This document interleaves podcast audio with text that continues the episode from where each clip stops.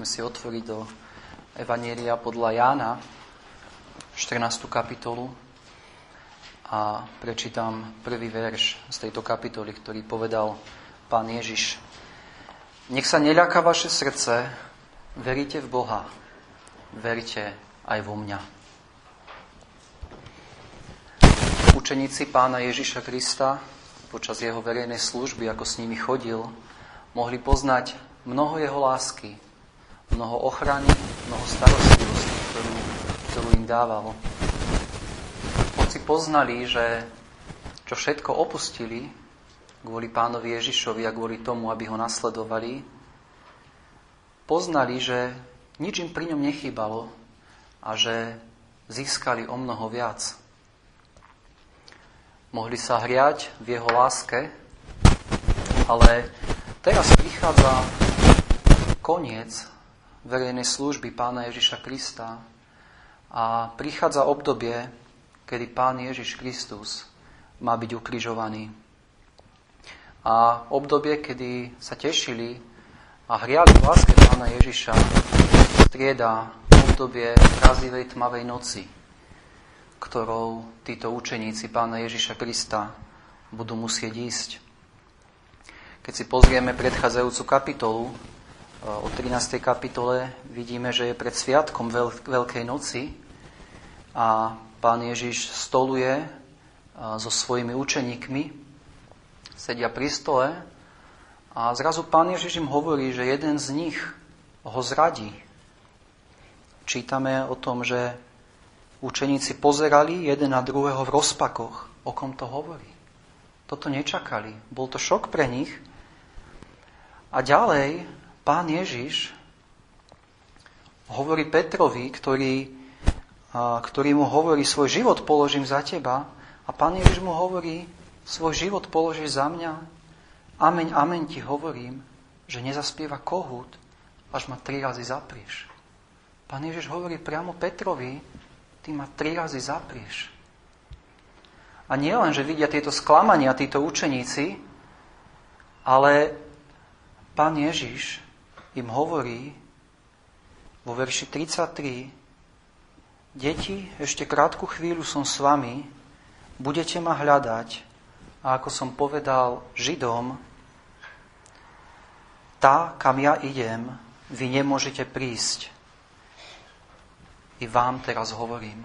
Pán Ježiš im hovorí, že ich opustí. Vieme o tom, že pán Ježiš už predtým im hovoril, že musí byť ukrižovaný, že musí zomrieť.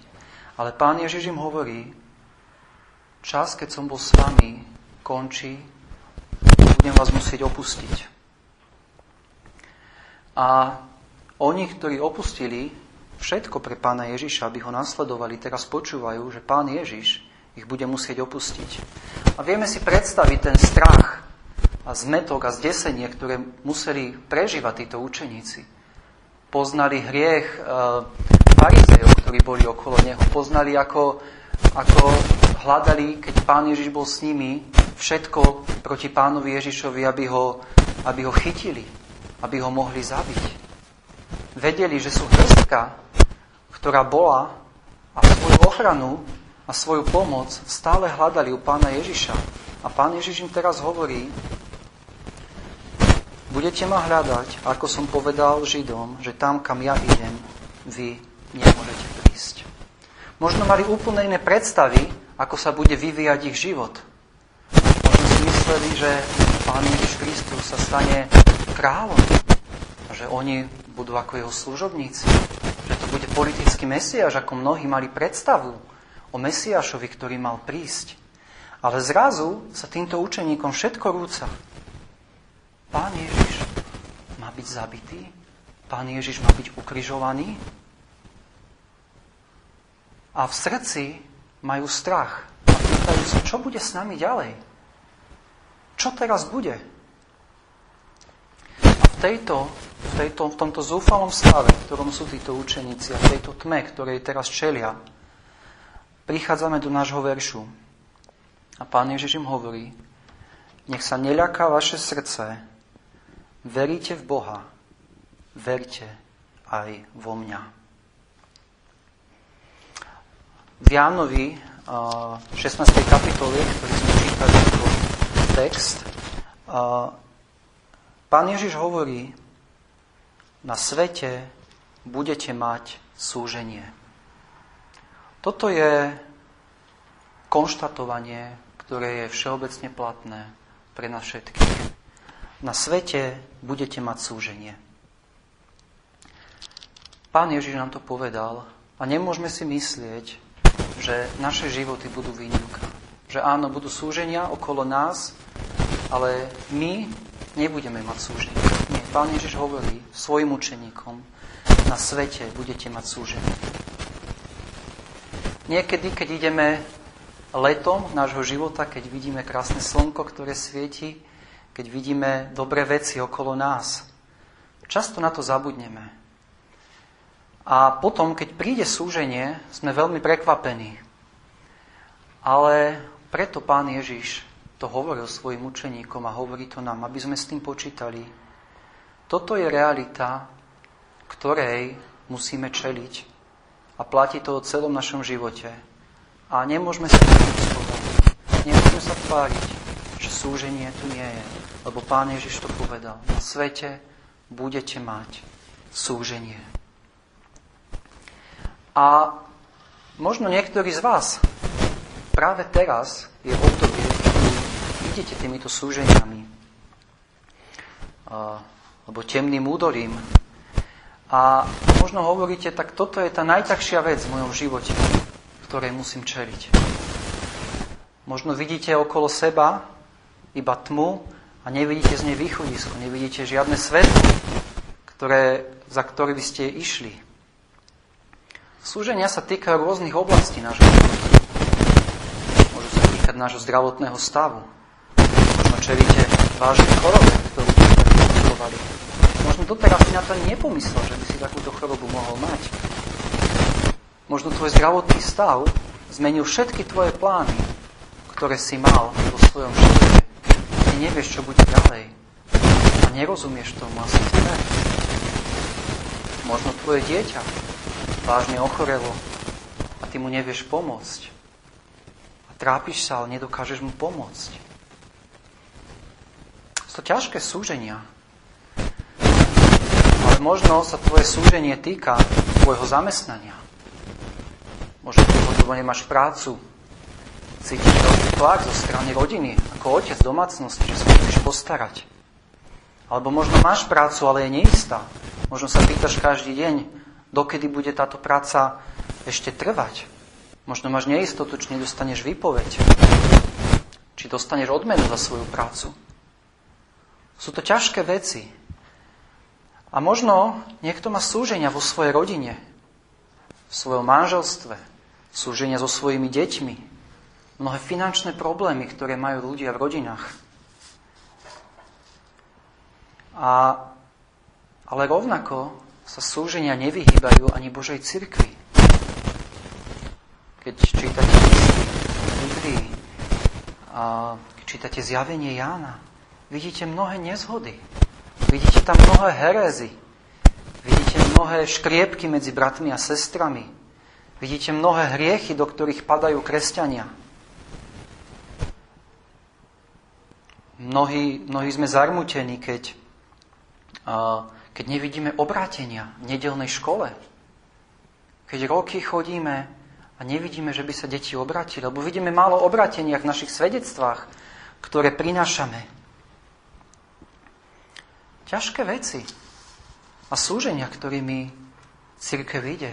Nehovorím o prenasledovaniach, ktorých mnoha církev po svete čeli.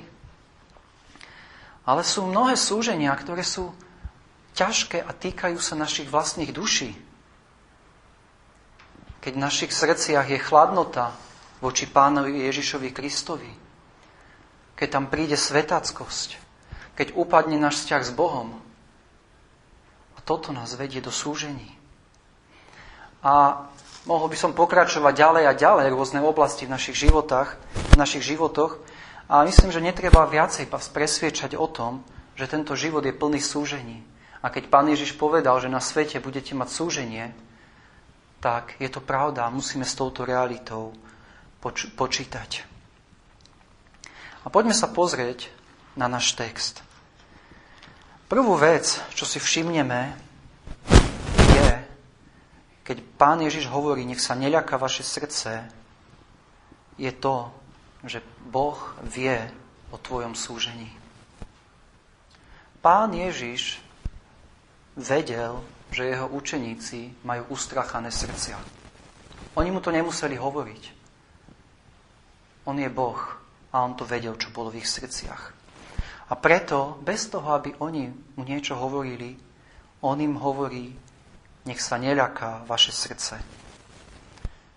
Ja poznám vaše obavy, ja poznám váš strach, vašu neistotu, ktorej čelíte, vaše súženie. Možno keď my ideme niekedy súženiami a ťažkými temnými obdobiami, tak možno rozmýšľaš v sebe, nikto nevie, čím prechádzam, nikto mi nerozumie. A možno je to aj pravda, že nikto z ľudí ti nerozumie a nevie pochopiť, čím prechádzaš. Ale, uh, milí priatelia, je tu Boh, ktorý vie o tvojom súžení a ktorý ti rozumie. A preto ako otec, keď vidí, že jeho dieťa sa bojí si ho privinie k sebe a povie mu, neboj sa, som s tebou, tak rovnako Pán Ježiš potešuje svojich učeníkov a hovorí im láskavo, nech sa neľaká vaše srdce. Ale Boh nielen, že vie, že, že naše srdcia sú častokrát ustráchané a, a že sa bojíme, keď ideme súženiami, ale Pán Ježiš nám chce pomôcť v tomto súžení.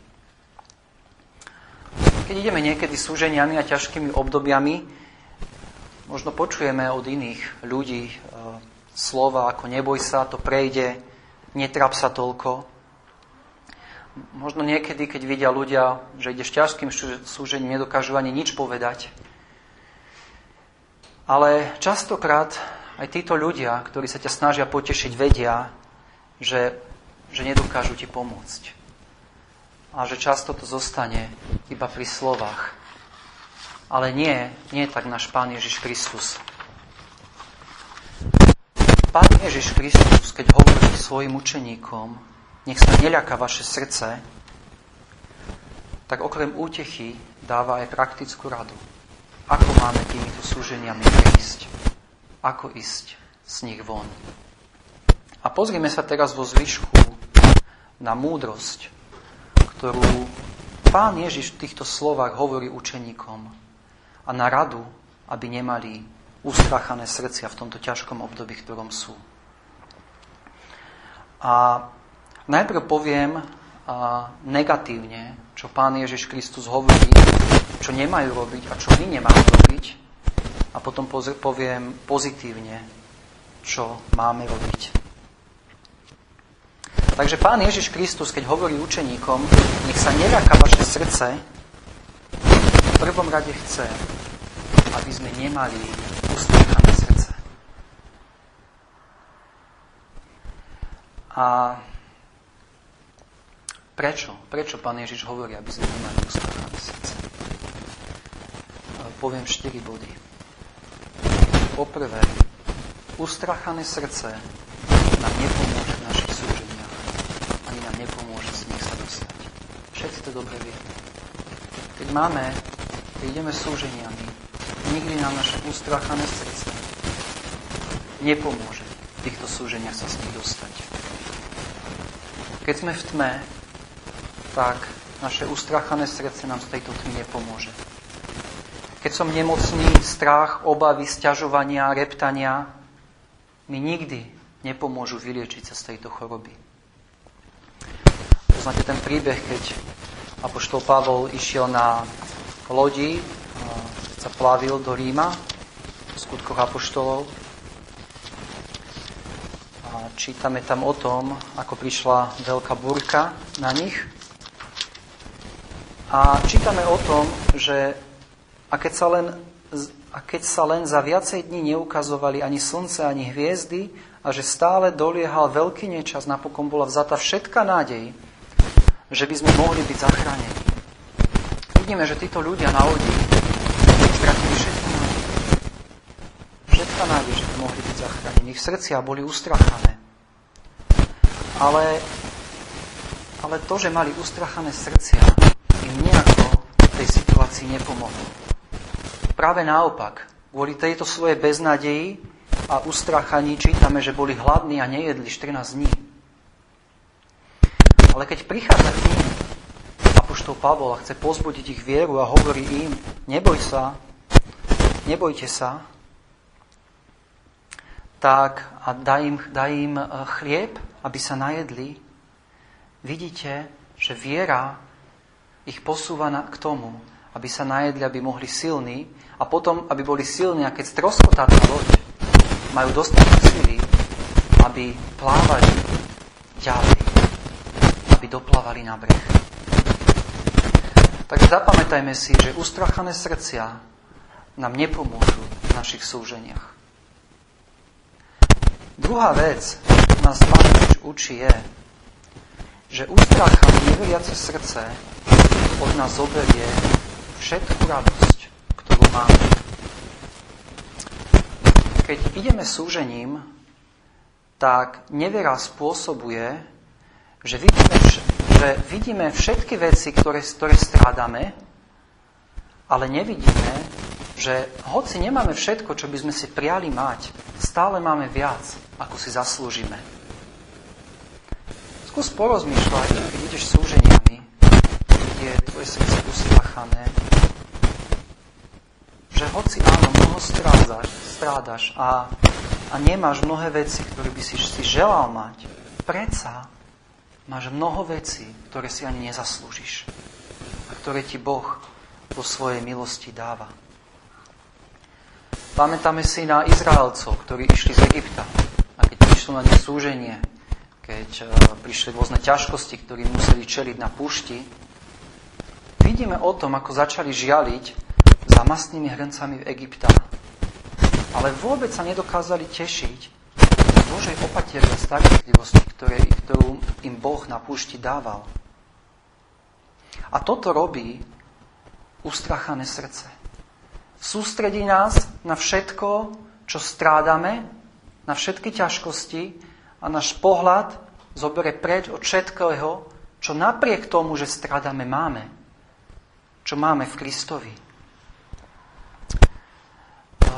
Sa opäť vrátim k tej, k tej plavbe, na ktorej išiel Apoštol Pavol na lodi do Ríma. Čítame, že nakoniec to dopadlo tak, že o všetko prišli, stroskotali. Čítame o tom, že niektorí na doskách a niektorí na niečom inom sa doplavili na breh, ale zostal im život. Nikto nezahynul. Áno, prišli o mnohé veci, ale to najdôležitejšie, ich život zostal. Boh ich zachoval. A možno vo svojom súžení si stratil zdravie, možno iné veci, ale nezabúdaj, že napriek tomu si stále Božie dieťa. Máš odpustené hriechy. Možno ťa vo svojom živote trápi chudoba a obavy finančné, ale nezabúdaj na bohatstvo, ktoré máš v Kristovi. Nezabúdajme na to, nenechajme, aby naše ustrachané srdcia zobrali pohľad z dobrých vecí, ktoré nám Boh dáva, napriek tomu, v čom mnohom strádame. Toto ustrachané srdce robí. Ďalšia vec je, že ustrachané, neveriace srdce robí naše súženie ešte väčším, ako v skutočnosti je. Sa pozrieme do 4. knihy Mojžišovej,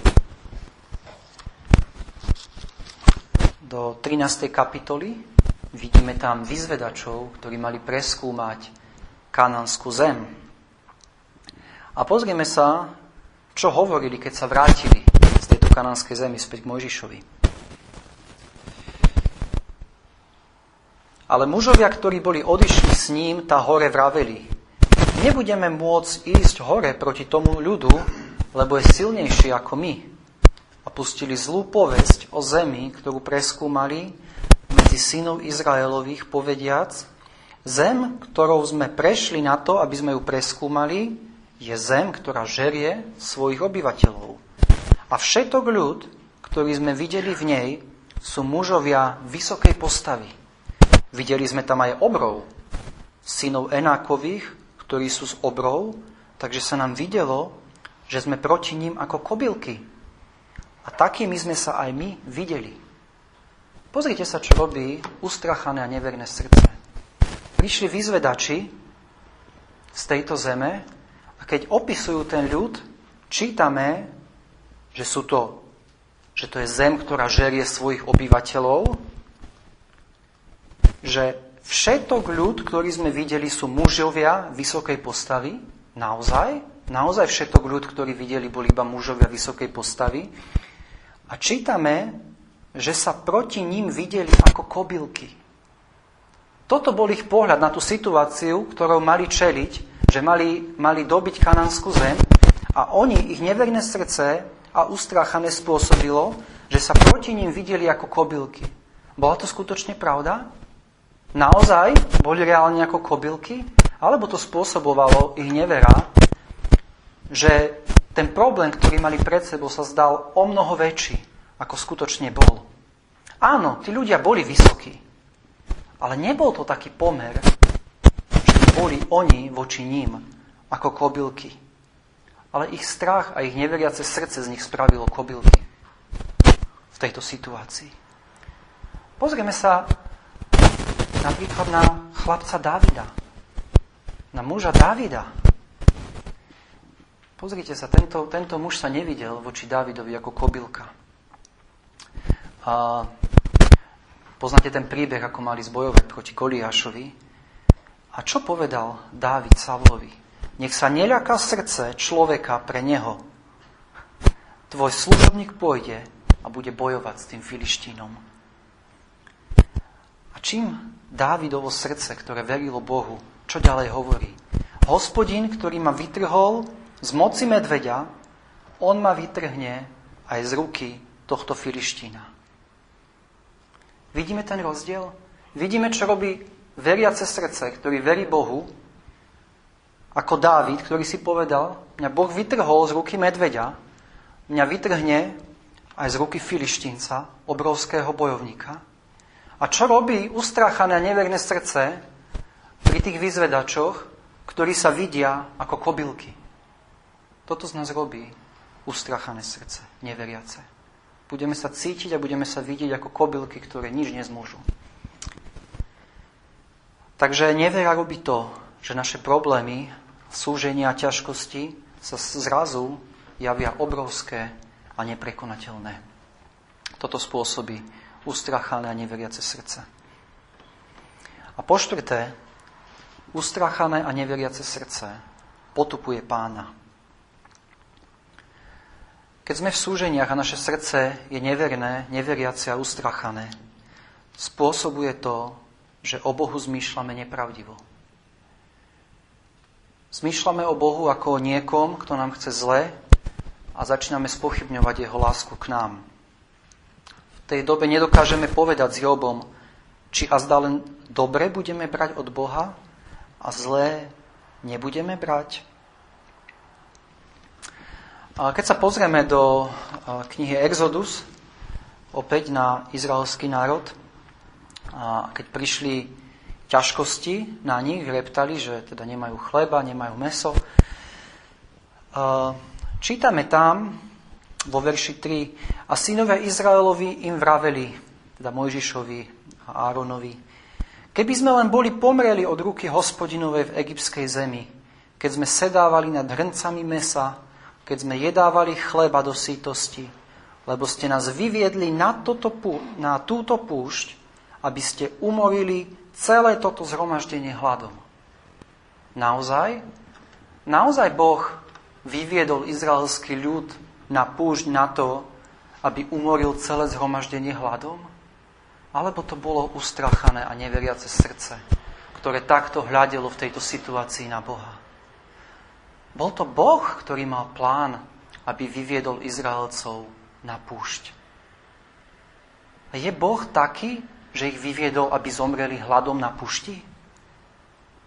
Alebo je Boh iný? V Jeremiašovi 29.11 čítame verš, ktorý mnohí poznáte. Lebo ja znám myšlienky, ktoré myslím o vás, hovorí hospodin.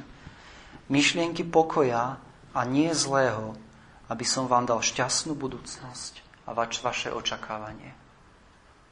Toto hovorí Boh uh, Židom, ktorí boli v zajati v Babylonskom a tiež možno mali mnohé súženia. Tak, takto to bude navždy. Tu bude vyhladený židovský národ, sa asimiluje v Babylone. Koniec. Ale čo Boh hovorí? Ja znám myšlienky, ktoré myslím o vás, hovorí hospodín. Myšlienky pokoja a nie zlého, aby som vám dal šťastnú budúcnosť. Takto rozmýšľa srdce, ktoré verí Bohu. Zmýšľa dobre o Bohu. Boh je dobrý Boh. Boh nechce. On, boh nás nezachránil z našich hriechov. Nevyviedol nás otroctva hriechu a diabla, aby sme zahynuli na púšti súženia v našich životoch. Musíme pravdivo zmýšľať o Bohu, o tom, aký je. Ale keď máme ustrachané a neveriace srdce, na Boha sa takto nedívame. A to je dôvod, prečo Pán Ježiš Kristus hovorí, nech sa neľaká vaše srdce. Lebo vie, že keď máme ustrachané a bojazlivé srdce, takto zmyšľame. Takýto sme.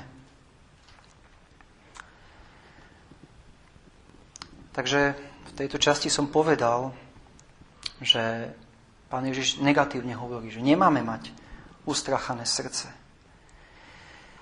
Ale čo pán Ježiš hovorí? Čo máme robiť? Čo máme robiť, keď ideme ťažkými súženiami, z ktorých nedokážeme sa dostať? Povedať nemať ustrachané srdce je možno ľahko, ale ťažko je to vykonať. Ale Pán Ježiš nám chce pomôcť a nechce, aby sme zostali s týmto ustrachaným srdcom. A hovorí nám cestu, ktorou máme ísť. A Pán Ježiš nám chce teda ukázať, ako v období súženia nemať ustrachané srdce. A tá cesta, ktorú nám ukazuje, je viera. Čítame v tom verši, nech sa neľaká vaše srdce, veríte v Boha, verite aj vo mňa. Poznáte všetci list Židom, 11. kapitolu. Je to kapitola, ako premáhali hrdina, hrdinovia Boží vierou. A čo čítame v tejto kapitole o týchto mužoch, ktorí išli neznesiteľnými súženiami? Keď sa pozeráme na týchto ľudí, keď sa pozeráme na Mojžiša, čítame vierou Mojžiš, keď už bol veľký, odoprel volať sa synom dcery faraónovej a radšej si volil trpieť a strádať s ľudom Božím, ako mať dočasný pôžitok hriech, hriešný. Vierou opustil Egypt, nebojať sa zúrivého hnevu kráľovho, lebo ako čo by bol videl neviditeľného, zotrval vierou prešli Červené more. Situácia, ktorá z ľudského pohľadu úplne neprekonateľná. Sú pred Červeným morom, za sebou majú faraóna a pred sebou more. Neprekonateľné. Žiadne východisko. Ale čo čítame? Vierou prešli Červené more, ako po suchej zemi. A čo sa pokúšali aj egyptiania, boli pohltení. Čo ďalej čítame? Vierou zdolali kráľovstva, robili spravodlivosť, dosiahli zasľúbenia, zapchali ústa lvom, vyhasili moc ohňa, utiekli ostriu meča, zmocnili sa a vymanili od slabosti, stali sa junakmi v boji, ustúpiť prinútili tábory cudzozemcov. Ďalej čítame, Druhí zakúsili posmechov a bitky a k tomu, k tomu pút a žalára, boli kameňovaní, pokúšaní, pílení, pílami rezaní, zomreli vraždou meča, skrývajúca, chodili sem a tam v ovčích a kozích kožiach, strádajúci, súžení, trápení, ktorých svet nebol hoden, blúdili po púštiach a po vrchoch a skrývali sa po jaskyniach a po dierach zeme. Pozrite, keď chcete vidieť súženia, tak si otvorite 11. kapitolu listu Židom. Ale na čo nás celá táto kapitola upriamuje? Upriamuje nás na to, a tí všetci, hoci dostali svedectvo vierou, neodniesli si zasľúbenia. Tá najdôležitejšia vec tejto kapitoly je viera. Ako to, že tým prešli? Ako to, že to zniesli? Ako to, že v týchto súženiach sa dostali? A odpoveď je viera. Neexistuje nič, čo by nebolo možné prekonať vierou. Ak povie, že tvoje súženie je neprekonateľné a že neexistuje z neho východisko, tak nie je to pravda. Ale problém je tvoja viera. Spomeň si na čas, keď si sa obratil k Bohu, keď ťa Pán Ježiš Kristus zachránil od svojich hriechov. Predtým, ako sa to stalo, si možno nariekal vo svojich hriechoch, možno si sa bál súdu, videl si mnohé obvinenia, tvoje svedomie ťa trápilo a nevidel si východisko, ako z toho ďalej. Videl si tmu, beznádej, depresiu, ale si nevidel, kto ti môže pomôcť z tvojich hriechov. Čo ti vtedy pomohlo? Čo ti dalo skutočnú úľavu tvojmu srdcu? Boli to dobré skutky, ktoré si začal robiť, že sa snažil vylepšiť a zapačiť sa Bohu? Možno na čas sa ti uľavilo, ale potom si zistil, že si aj tak nedostatočný a svojimi skutkami nikdy sa nemôžeš páčiť Bohu. Boli to iní ľudia, ktorí sa ťa snažili potešiť, aby si sa tak nebral k srdcu? Nie, vedel si, že to ti nepomôže, Dokonca možno, keď si sa snažil potešenia tohto sveta sa, sa s nimi nasytiť, aby si na to nemyslel. Videl si v hĺbke srdca svoj hriech a vedel si, že si v nepriateľstve voči Bohu. Čo ti vtedy skutočne pomohlo? A odpoveď bola, bolo to jedine viera v Krista, ktorá ti dala utišenie. Nič iné. Nič iné nám nepomohlo. Jedine, keď sme sa vierou obratili ku Kristovi, a to, čo predtým sa nám zdalo bláznovstvom, tak vtedy sme našli konečné utišenie, upokojenie našim dušiam. Viera v Krista. A možno si povieš, teraz áno, chápem, že keď mám prekonať súženie, ktorým ide, e, potrebujem vieru, ale čo mám robiť, keď tú vieru nemám? Nemám vieru na to, aby som to súženie prekonal. Je príliš ťažké. Ako môžem získať tú vieru, ktorou to môžem prekonať? Nemám dostatok viery. A pán Ježiš nám chce pomôcť. Pozrime sa na tento náš verš. Čo hovorí svojim učeníkom? Pán Ježiš, pán Ježiš videl, že jeho učeníkom chýbala viera a preto boli ustrachaní. Ale títo učeníci mali aspoň nejakú vieru. Pozrieme sa, čo im hovorí. Veríte v Boha, veríte aj vo mňa. Pán Ježiš hovorí, vy veríte v Boha. Veríte, že Boh existuje, veríte, že je dobrý, veríte, že je milosrdný, veríte, že je pravdivý a verný a že sa o vás stará. Áno, mali vieru. Mali vieru v Boha títo učeníci. A mnohí z nás uh, však o Bohu veríme ešte o mnoho viac, ako verili títo učeníci. Veríme, že Boh je zvrchovaný. Veríme, že Boh je vládca. Veríme, že riadi veci. Veríme, že Boh je odpúšťajúci. Ale nie len to. Všetci ktorí sú jeho deti, veria, že pre zásluhy a smrť svojho syna, ktorého poslal, nám odpustil naše hriechy.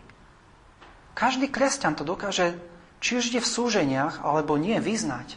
Viem, že Boh mi pre zásluhy Pána Ježiša Krista odpustil moje hriechy. Vie povedať, verím, že Kristus zomrel za svoj ľud. Každý kresťan vie povedať, aj keď je v súženiach a upadnutý, Verím, že Boh ma počuje, keď k nemu volám. Verím, že Boh poslal svojho svetého ducha. Verím, že On je prítomný so svojim ľudom, aj keď ja to necítim. A dokonca kresťania veria, že tým, ktorí milujú Boha, všetky veci slúžia na dobro. Ak si kresťan, tak tomuto veríš. A je to pevný základ, ktorý môžeš mať v čase súženia, ktorým ideš. Jednoducho máš túto vieru ako kresťan. Ale Pán Ježiš Kristus chce, aby sme išli ďalej. A čítame, čo hovorí svojim učeníkom. A on im hovorí, veríte v Boha, verte aj vo mňa. Inými slovami, Pán Ježiš im hovorí, je dobré, že máte vieru v Boha. Ale túto vieru musíte uplatňovať aj v situácii, ktoré sa práve nachádzate. V tej konkrétnej veci, v tom konkrétnom probléme, ktorému čelíte. Čo to bola za vec, ktoré čelili títo učeníci? Tá vec bola, ako majú veriť spasiteľovi, ktorý ide zomrieť na kríži. Ako sa majú oprieť od niekoho, kto má byť tak ponížený, kto má byť ukrižovaný a ktorého bezvládne telo má byť položené do hrobu. Bola to ťažká skúška ich viery. Ale pán Ježiš im hovorí, rovnako ako veríte v Boha, tak rovnakú vieru uplatňujte aj na túto situáciu, ktorou idete. Verite aj vo mňa. A aplikácia, ktorú chcem nechať z tohto celého je, keď veríte v Boha ohľadne iných vecí vo vašom živote, aplikuj túto vieru rovnako na konkrétne súženie, ktorému čelíš. Nech je to čokoľvek. Ak si kresťan, tak máš vieru, že Boh ti odpustil tvoje hriechy. Veríš tomu, či si v súženiach alebo nie. Je to niečo, na čo sa vieš opreť. Boh mi odpustil moje hriechy. Boh poslal pána Ježiša Krista, aby za mňa zomrel.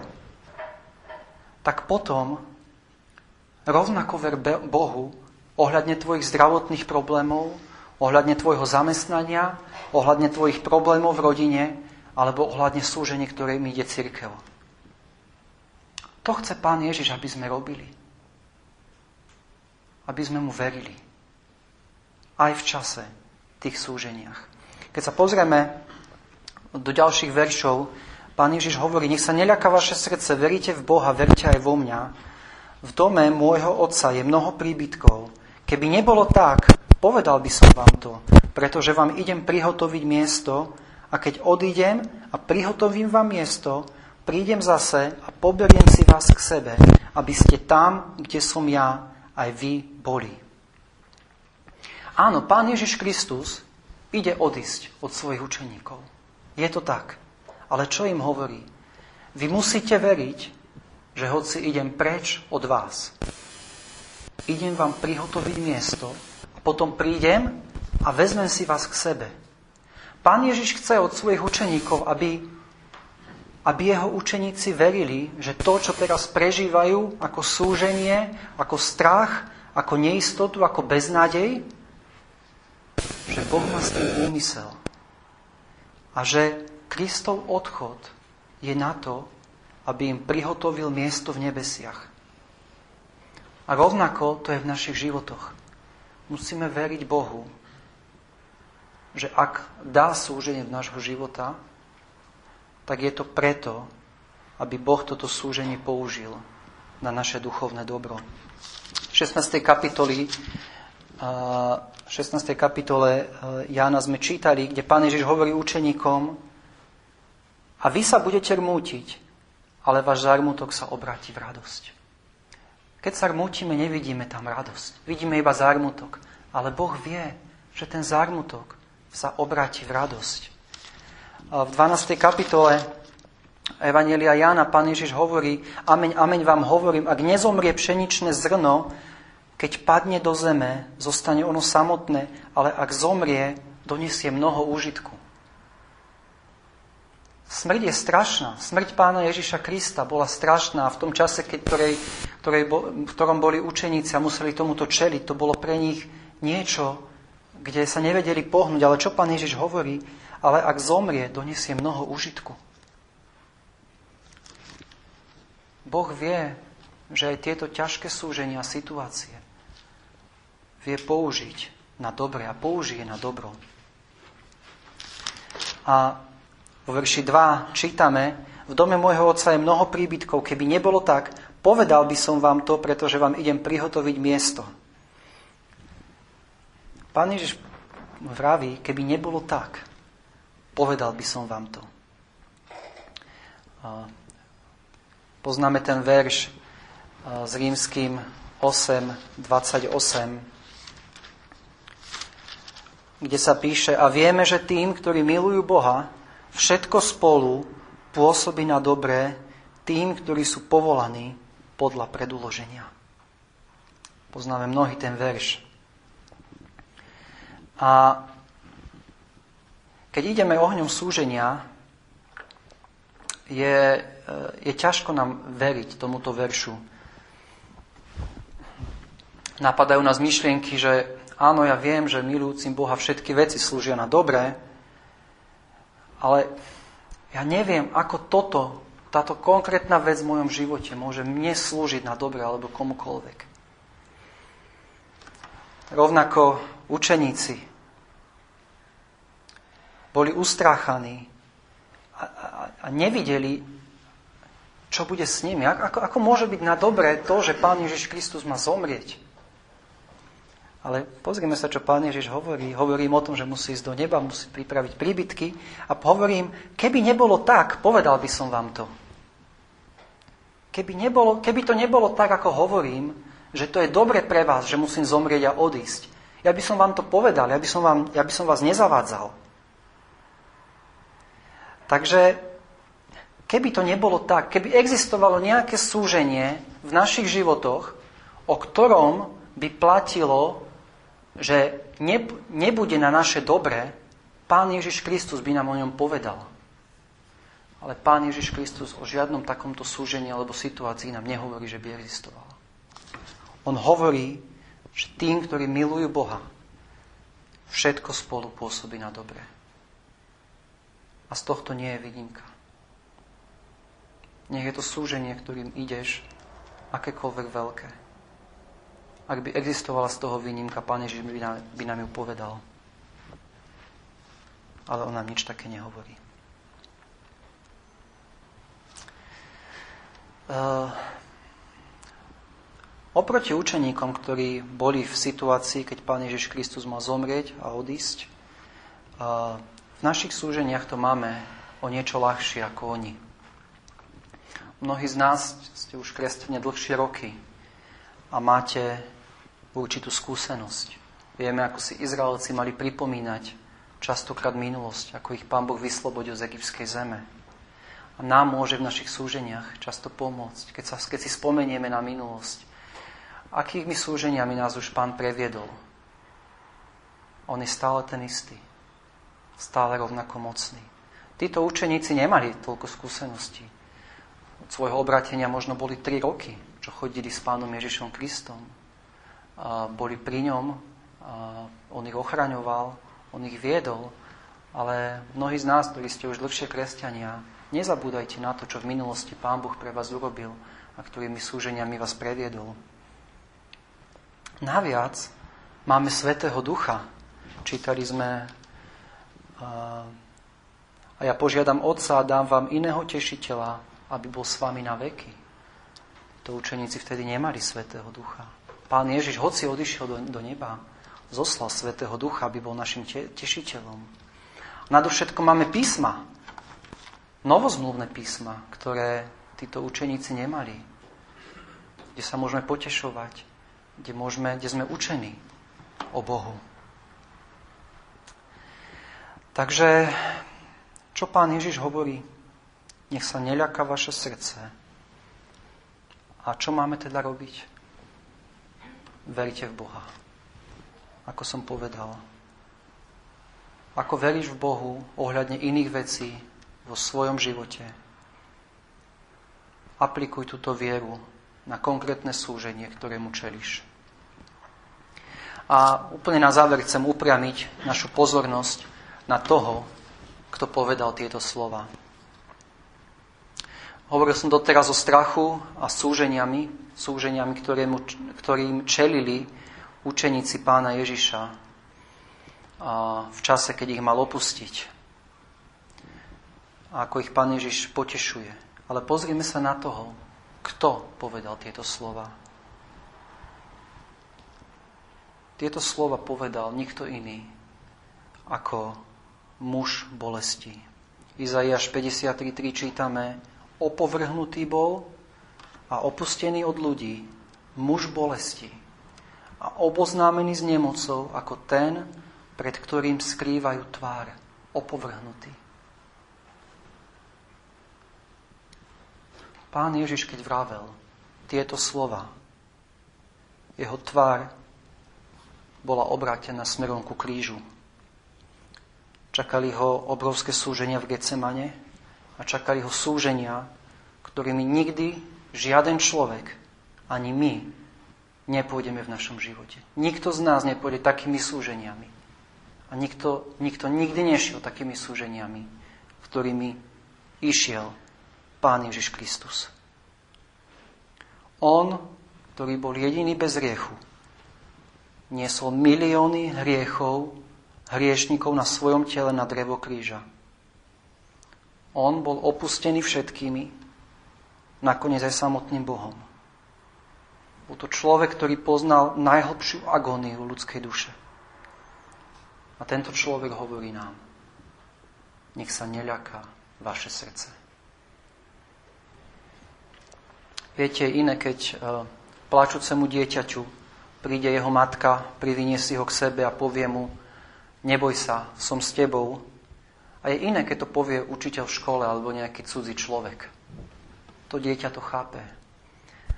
A preto, keď nám Pán Ježiš Kristus hovorí, nech sa neľaká vaše srdce, hovorí to niekto, kto tými bolestiami o mnohom väčšími išiel. V liste Židom 4.15 čítame, lebo nemáme veľkňaza, ktorý by nemohol súcitiť s našimi slabosťami, ale pokúšaného vo všetkom, podobne nám bez hriechu. Toto hovorí muž bolesti, ktorý súcití s našimi slabosťami, ktorý bol pokúšaný vo všetkom, podobne ako my. A tento Kristus hovorí, nech sa neľaká tvoje srdce. Už iba na záver prečítam jeden verš. Lebo povážte toho, da pána Ježiša, ktorý strpel od hriešnikov také sebe protirečenie, aby ste umdlievajúc neustali vo svojich dušiach. Poďme sa spolu modliť.